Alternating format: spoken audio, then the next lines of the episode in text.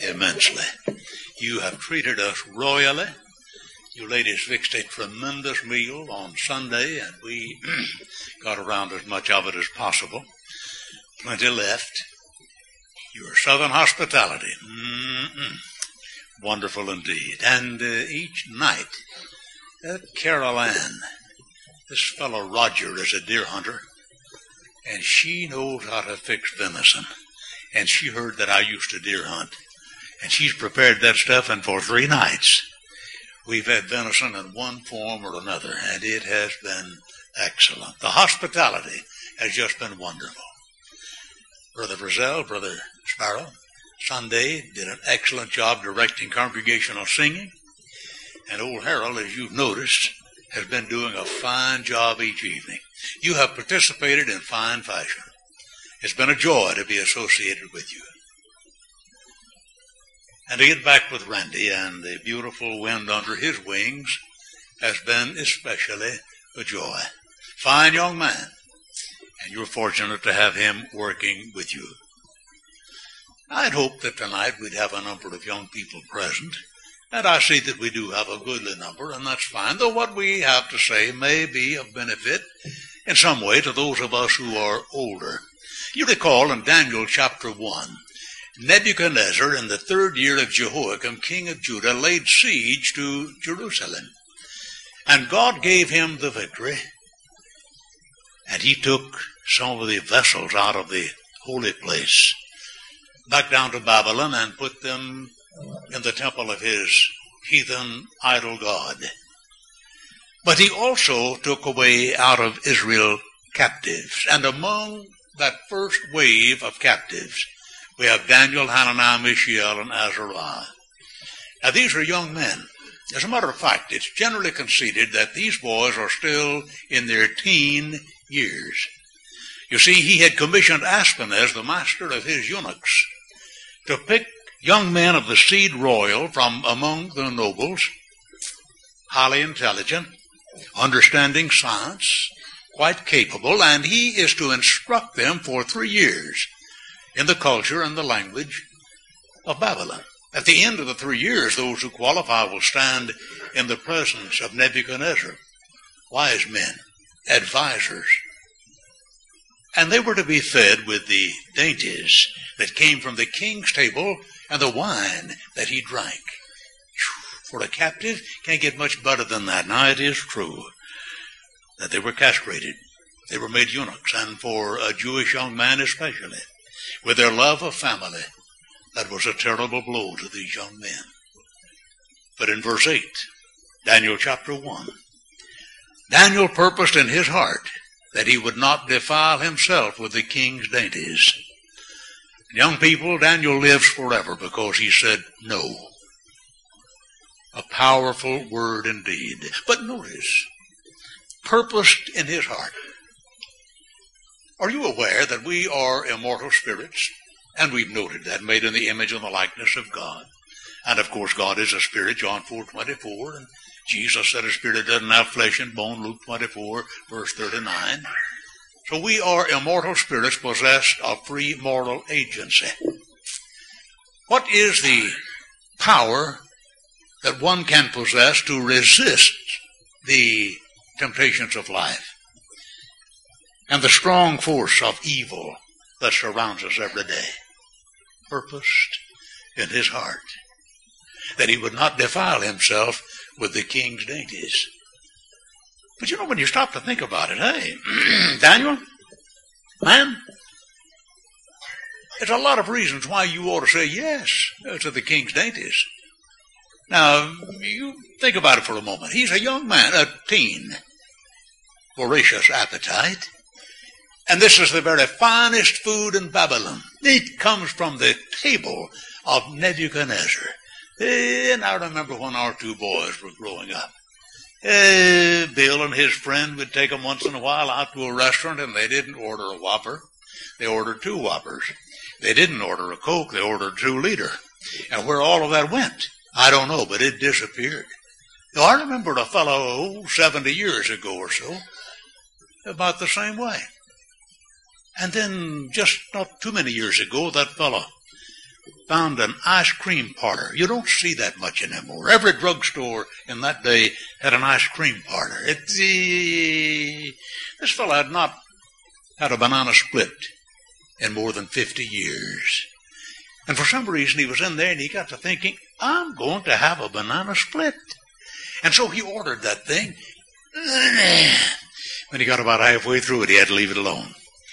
I can remember when that fella could eat two. And when you get on up there by 60, 70, 80, uh, appetite's not quite that. Hey, he's a young man. This is the finest food in Babylon. Ooh, unrestricted. Uh, oh, uh, but, but, but, no, no. Uh, Daniel was reared by godly parents, uh, people who observed God's law under the law of Moses. And he was familiar with the scripture. He hath humbled thee he hath suffered thee to hunger, and he fed thee with manna which thou knewest not, neither did thy fathers know, that he might make thee to know that man shall not live by bread alone, but by everything that proceedeth out of the mouth of God. Deuteronomy 8 at verse 3. Daniel knew that. He understood it. Jesus gave us that same example, did he not? Following his baptism, latter portion of chapter 3, the book of Matthew, verse 1 of chapter 4 says he was led of the Spirit into the wilderness to be tempted of the devil. And when he had fasted 40 days and 40 nights, he afterward hungered. And those who know the physical, biological makeup of the human frame tell us that when that hunger pang returns that second time, you either eat in a few hours or you'll die. You cannot go beyond that point. And old Satan said to him, If thou be the Son of God, command that these stones become bread. I've been over there where that's supposed to have taken place, and I can assure you, no lack of rocks. Close your eyes, stoop down, you pick up a rock, it's there. What did the Lord need above every other material need? Physical sustenance. He needed bread. He's going to die. What did he say? It is written. What? It is written, Man shall not live by bread alone, but by every word that proceedeth out of the mouth of God. He also quoted Deuteronomy 8 at verse 3. Hey, Lord, you're putting the written word of God above your physical life? Certainly, if you don't do that, you can't win. It's out of the question. You're not the top gun. Fastest, most accurate, strongest. It, all that fades. You can't keep it. Daniel purposed in his heart. Suffer? Oh, yeah. No question about that. Affliction? Oh, indeed. All who would live godly in Christ Jesus shall suffer persecution. Uh, 2 Timothy chapter 3, verse 12. Lose your life? Oh, sure. Well, that's just your physical life. Well, what was it Jesus said? Uh, Matthew 10, verse 28. Oh, fear not him who can destroy the body. After that hath no more that he can do. But rather fear him who can destroy both body and soul in hell. Yea, I say unto you, fear him. Dedicate your life to God Almighty. You're impregnable. Satan is powerless against that kind of commitment and fidelity. Purpose in his heart. Did what? Daniel, man, that's good food. You're, you're, you're passing up. Then too, there's the, you know, the interest in his career. Hey, man, I mean, in three years, and Daniel is a sharp young man. There's no question about that. He wouldn't have been chosen. Hananiah, Mishael, Azariah, uh, same thing. Same, there, there. Fine, intelligent young man, Daniel. Man, at the end of three years, you are going to stand in the presence of the king. You're, you're going to be visible. You're going to be known. You will be an advisor to the potentate eh, practically of the whole world in that. How many people do you know who have sacrificed spiritual principle and their morals to get to be known in this world? Uh, to become an idol of young people, impure, ungodly, immoral, whatever it takes, whatever. Shame and a disgrace. Sell your self-respect for prominence among men? God forbid, but it's happening today. Yes, sir. Selling their souls just to get to be known. It is tragic what is happening today. Uh, but, there's another reason. Daniel, Man, Nebuchadnezzar is the sole potentate. I mean, he has no more concern for human life than swatting a fly. You rebel against what he has to say, off goes your head. He never think a thing about it. Won't even know your name, care who you are, you're dead. Daniel, man, to refuse to eat the king's dainties could cost you your life. Right. What was it Jesus said? Revelation 2 verse 10. Oh, be thou faithful unto death, and I'll give you a crown of life. Oh, quite literally, he's saying, be thou faithful up to and including, if necessary, a death of martyrdom for what you believe, and I'll give you a crown that'll never fade. You're going to lose your physical life anyway. It is appointed unto man once to die. Hebrews 9.27. Scroll through the cemetery demonstrates that adequately, but the portion that follows that in the 27th verse. After this, the judgment. Right? It is appointed unto man once to die. We have any question about that. It's going to happen. After this, the judgment. The basis of that judgment? Jesus said, He that rejecteth me and receiveth not my sayings hath one that judgeth him. The words that I have spoken, the same shall judge him in the last day. John 12, verse 48. Every one of these is a word of Christ. This testament was validated, made authoritative by his shed blood, Hebrews 9, verses 16 and 17. We've noted that a number of times. Sad. Could cost you your life? Right. That's your physical life. You're going to lose that anyway. What was it Jesus said? Matthew 16, verse 26. But what shall a man be profited if he should gain the whole world, lose his own soul? Death isn't the end, that's where it starts. That's who you are. Friend, you put the attention here to this, all this is going to burn up. Second Peter chapter 3 verse 10. The day of the Lord will come as a thief in the night, in which the heavens shall pass away with a great noise, the elements shall melt with fervent heat, the earth and the works that are therein shall be burned up. But till God dies, you and I will live. Yeah, but God won't die. You get the picture. These shall go away into eternal punishment, but the righteous into eternal life. Verse 46, Matthew chapter 25. You'll live forever. Then what is my armor? What is my strength that Daniel purposed in his heart? That's what it takes, yes, sir. Uh, wait, wait, wait, old Daniel. Hey, man, you're going to be unpopular. I mean, all these other fellows gathered here, you know, they've been chosen and they're looking forward to standing in the king's presence, you know, and being.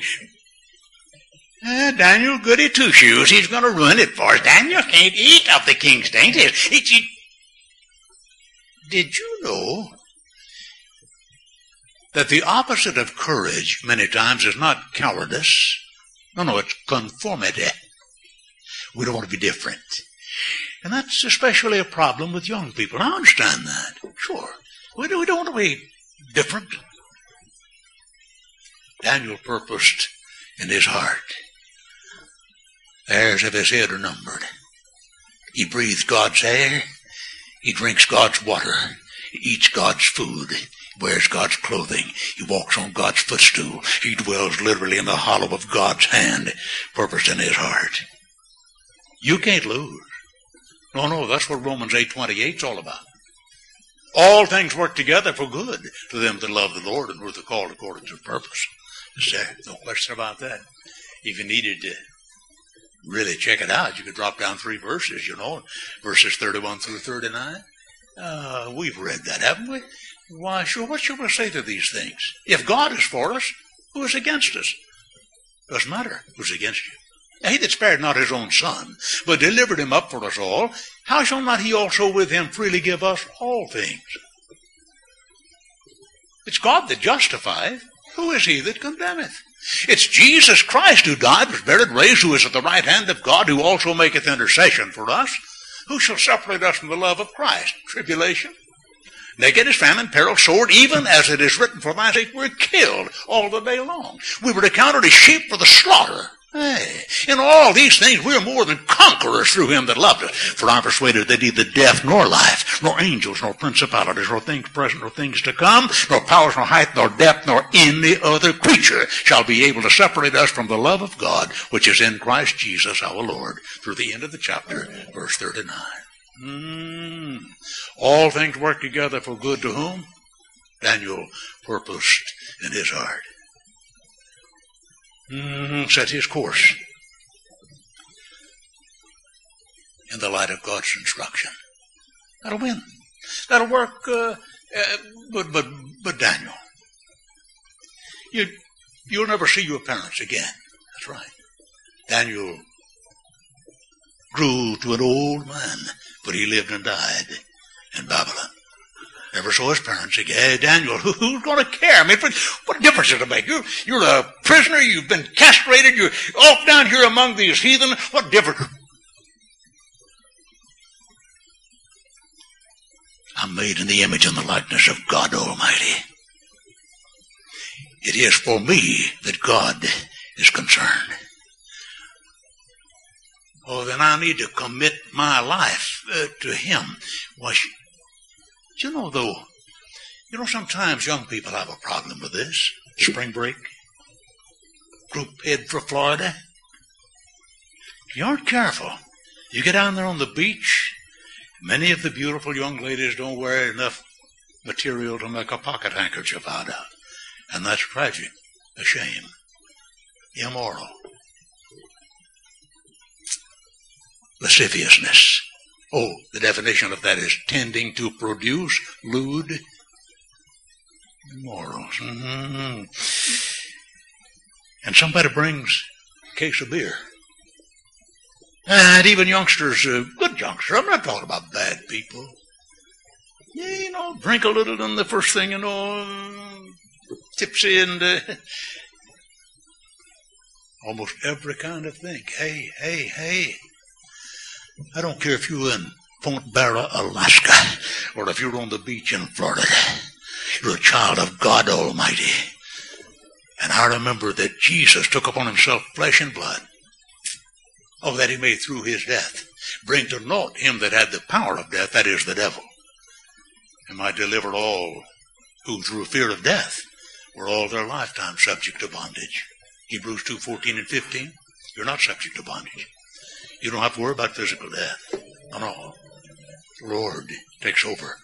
That's where it begins. Oh, for those who resolve purpose in their hearts only to accomplish the will of God.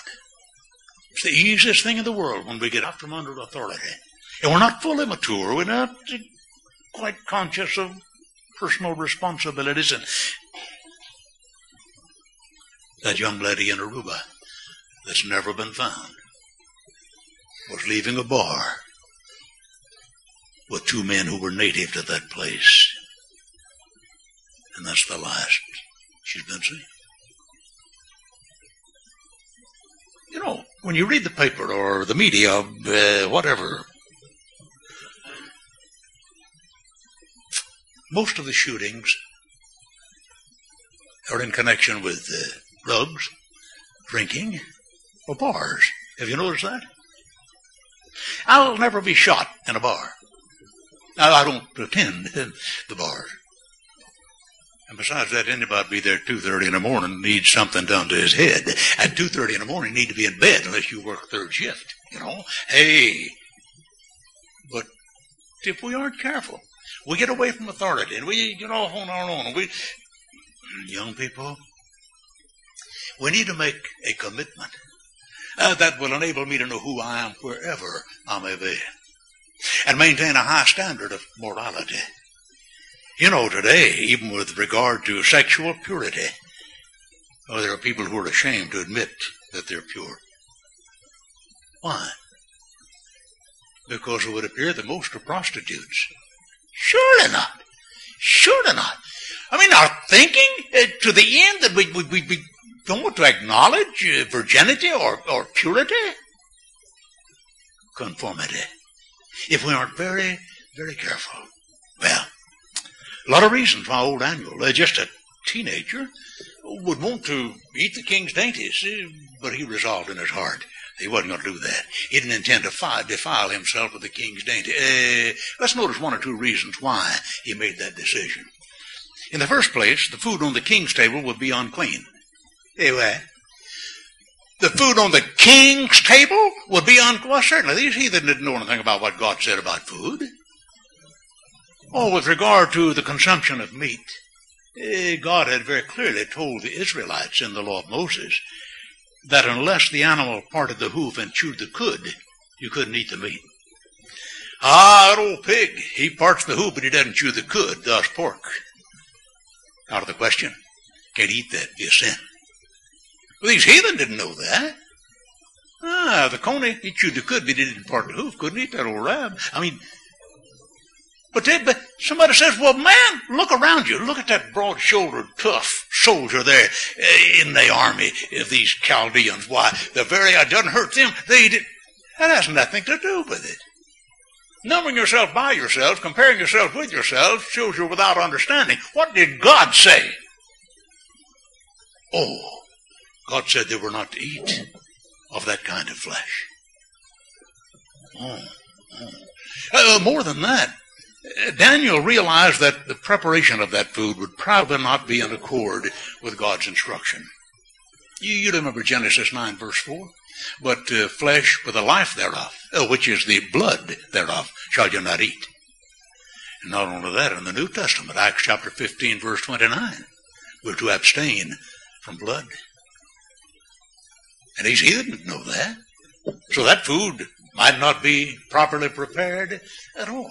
And Daniel didn't want to defile himself. You know, back when they used to just kill animals, and now you have to kiss them to death, I think, because we've got people who hug the cows and so on and all of that. Never mind. But back when they had the old Judas goat, you remember?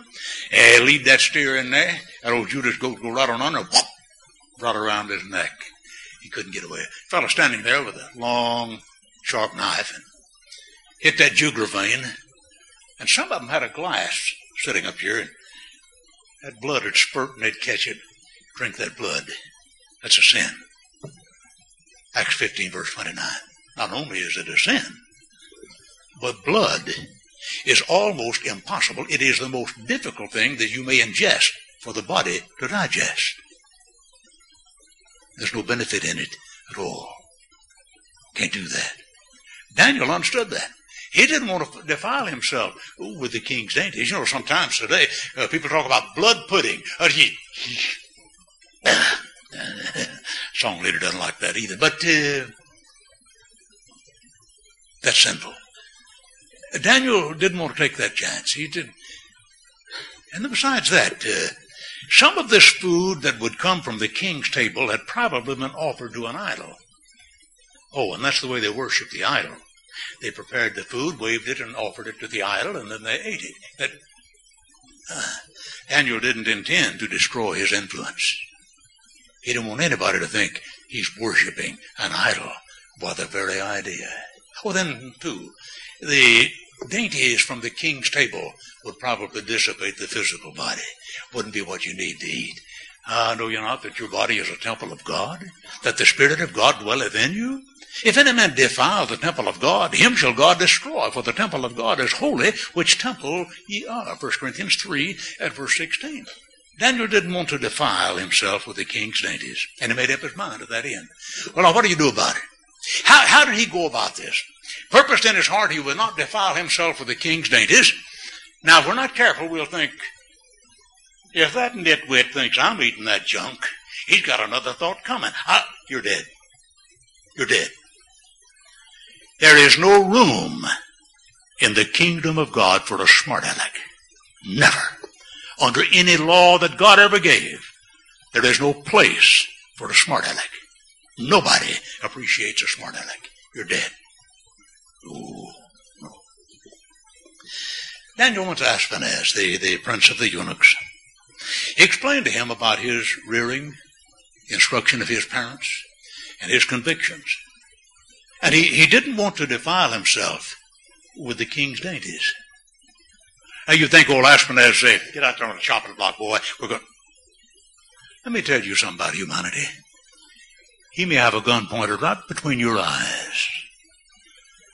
But if you can convince him in humility that you're a servant of God Almighty and you intend to do the right thing regardless of the consequences, he may kill you. But he'll sure wish, deep down inside, he'll wish that he were like you. The strength. That's the only source of strength. Ashpenaz didn't turn Daniel in. He said in the vernacular, he said, son, you would endanger my head. What's he saying? Daniel, if, if, if Nebuchadnezzar hears that I'm not feeding you what he told me to feed, he'll take my life. He won't think a thing about it. I mean, he'll just tell one of his executioners, and I'm a dead man. Well, Daniel understood that. Why, sure. He understood the fears of Ashpenaz. And so he said to the steward, eh, the person who brought the food to them, he said, just try thy servants for ten days. Just ten days. Give us water and pulse to eat, and then you compare us with those who eat the king's dainties. You saying, preacher? You do all that you can do to perform the will of God. God will handle it. He'll take over. Ah, that steward thought, well, uh, ten days can't hurt anything. He gave water and pulse, and boy, at the end of the ten days, they were fatter of flesh. They were fairer in complexion. That's it. Hey, he took away the king Danish and gave them all beans and water. That's the best thing anyway. But, uh, how do you go about that? In humility. He expressed his convictions, the attitude and condition of his heart, his relationship to his God. Men respect that. So, but they may not act like they respect it on the surface. Sure, you may be persecuted. It could be you could lose your life, but the fellow who takes your life will wish that he could be just like you. But let me suggest to you that Daniel's no encouraged others to say no. You remember Daniel chapter 3. Old Neb, uh, Nebuchadnezzar, I'd better be honorable with regard to these. Nebuchadnezzar erected a golden altar. 90 feet high, 9 feet wide. That's a skinny rascal, isn't it? Ooh, 60 cubits high. Mm-mm. Six, cu- oh, six cubits wide. 90 feet high, 9 feet wide, gold. He called in all of the rulers of the lands over which he exercised dominion. And he brought them together and he had his spokesman to tell them. Now, when you hear the sound of all kinds of musical instruments, you must bow down and worship the image that I have made. And man, when they begin to play those instruments and that, oh, all of these rulers and these people, they hit the ground, they worship that 90 foot image, but, uh, certain of the Chaldeans came to Nebuchadnezzar and they said, uh, certain of those Jews that you placed in the position of wise men, uh, for instance, that Shadrach, Meshach, and Abednego, and that uh, those were the names, of course, that Ashpenaz had given them, Mishael, Ananias, and Azariah. But uh, they said they're not bowing down to your image. Well, old Nebuchadnezzar agitated about that. He called them in. He said, uh, if it be an oversight, and if at what time you hear all kinds of mechanical instruments of music, you're willing to bow down and worship this image, well, but if not, you'll be cast the same hour into the midst of a fiery furnace. And then he cut his throat. He said, And who is the God that will deliver you out of my hand? I want you to listen to these boys. Sure, they may be a few years older now, but they're young men. O king, we have no reason to answer thee in this matter. If it be so, the God whom we serve is able to deliver us out of thy hand. But if not, listen, be this known unto the king. We will not bow down to your image, nor will we worship your gods. That's a courage. Oh, man. Nebuchadnezzar's vices would change. He is in a rage.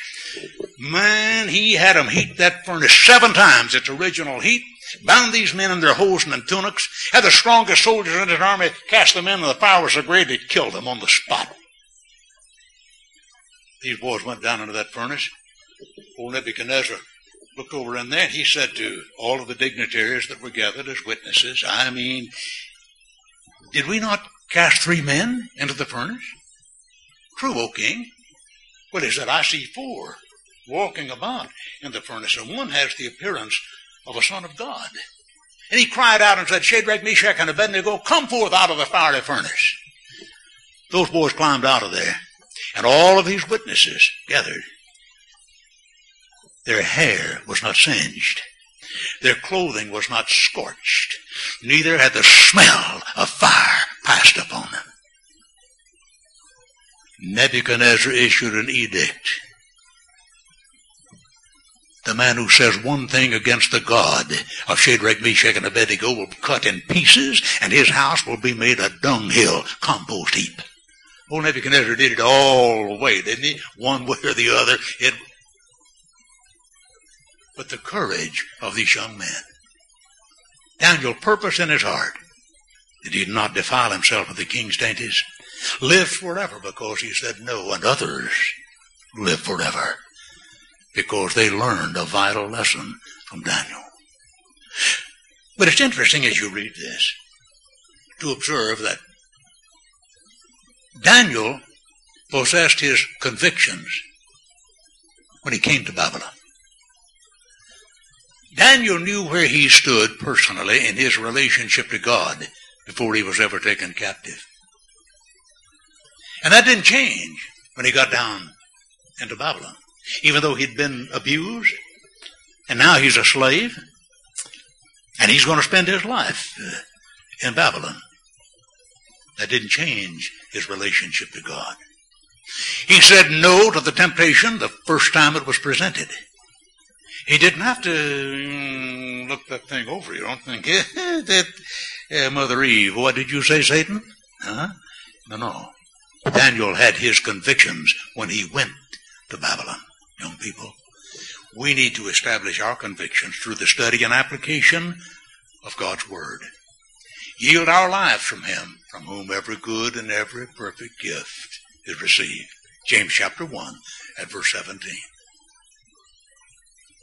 We dwell in His hand. He's our God. We need to give our lives in humble obedience to His will. And it's so simple, and yet it's a matter of faith. Jesus said, except you believe that I am he, you'll die in your sins. John 8, 24. Oh, but he said to believers, except you repent, you'll perish. Luke 13, verses 3 and 5. Oh, unto the penitent believer, he said, Whosoever shall confess me before men, him will I confess before my Father who is in heaven. Whosoever shall deny me before men, him will I deny before my Father who is in heaven in Matthew 10, 32 through 34. And while that may be speaking of our demeanor, our behavior, representing Him in the way we live, attitude, speech, conduct, it's nonetheless true with the mouth. Confession is made unto salvation. Romans 10 at verse 10. Oh, Jesus said to the penitent believer, He that believeth and is baptized shall be saved. And Peter preached the gospel, death, burial, resurrection, the ascension and coronation of Jesus Christ on David's throne at God's right hand, reigning over spiritual Israel. And his Jewish auditors were cut to the heart. They said in verse 37 of Acts chapter 2, Brethren, what shall we do? Peter said to these believers, Repent ye and be baptized, every one of you, in the name of Jesus Christ. That's in order to, for, unto the remission of your sins. So simple. But it's a matter of trust. It's a matter of commitment. Set your heart upon the accomplishment of the will of God. Make mistakes? Oh, yes. We'll fall short many times. Oh, but then God has a way of delivering us when we dedicate our lives to Him. Tonight, if you're subject in any way to His invitation, as an alien or an erring child of God, if we can help you at all, why not come? Make your wishes known while together we stand and sing.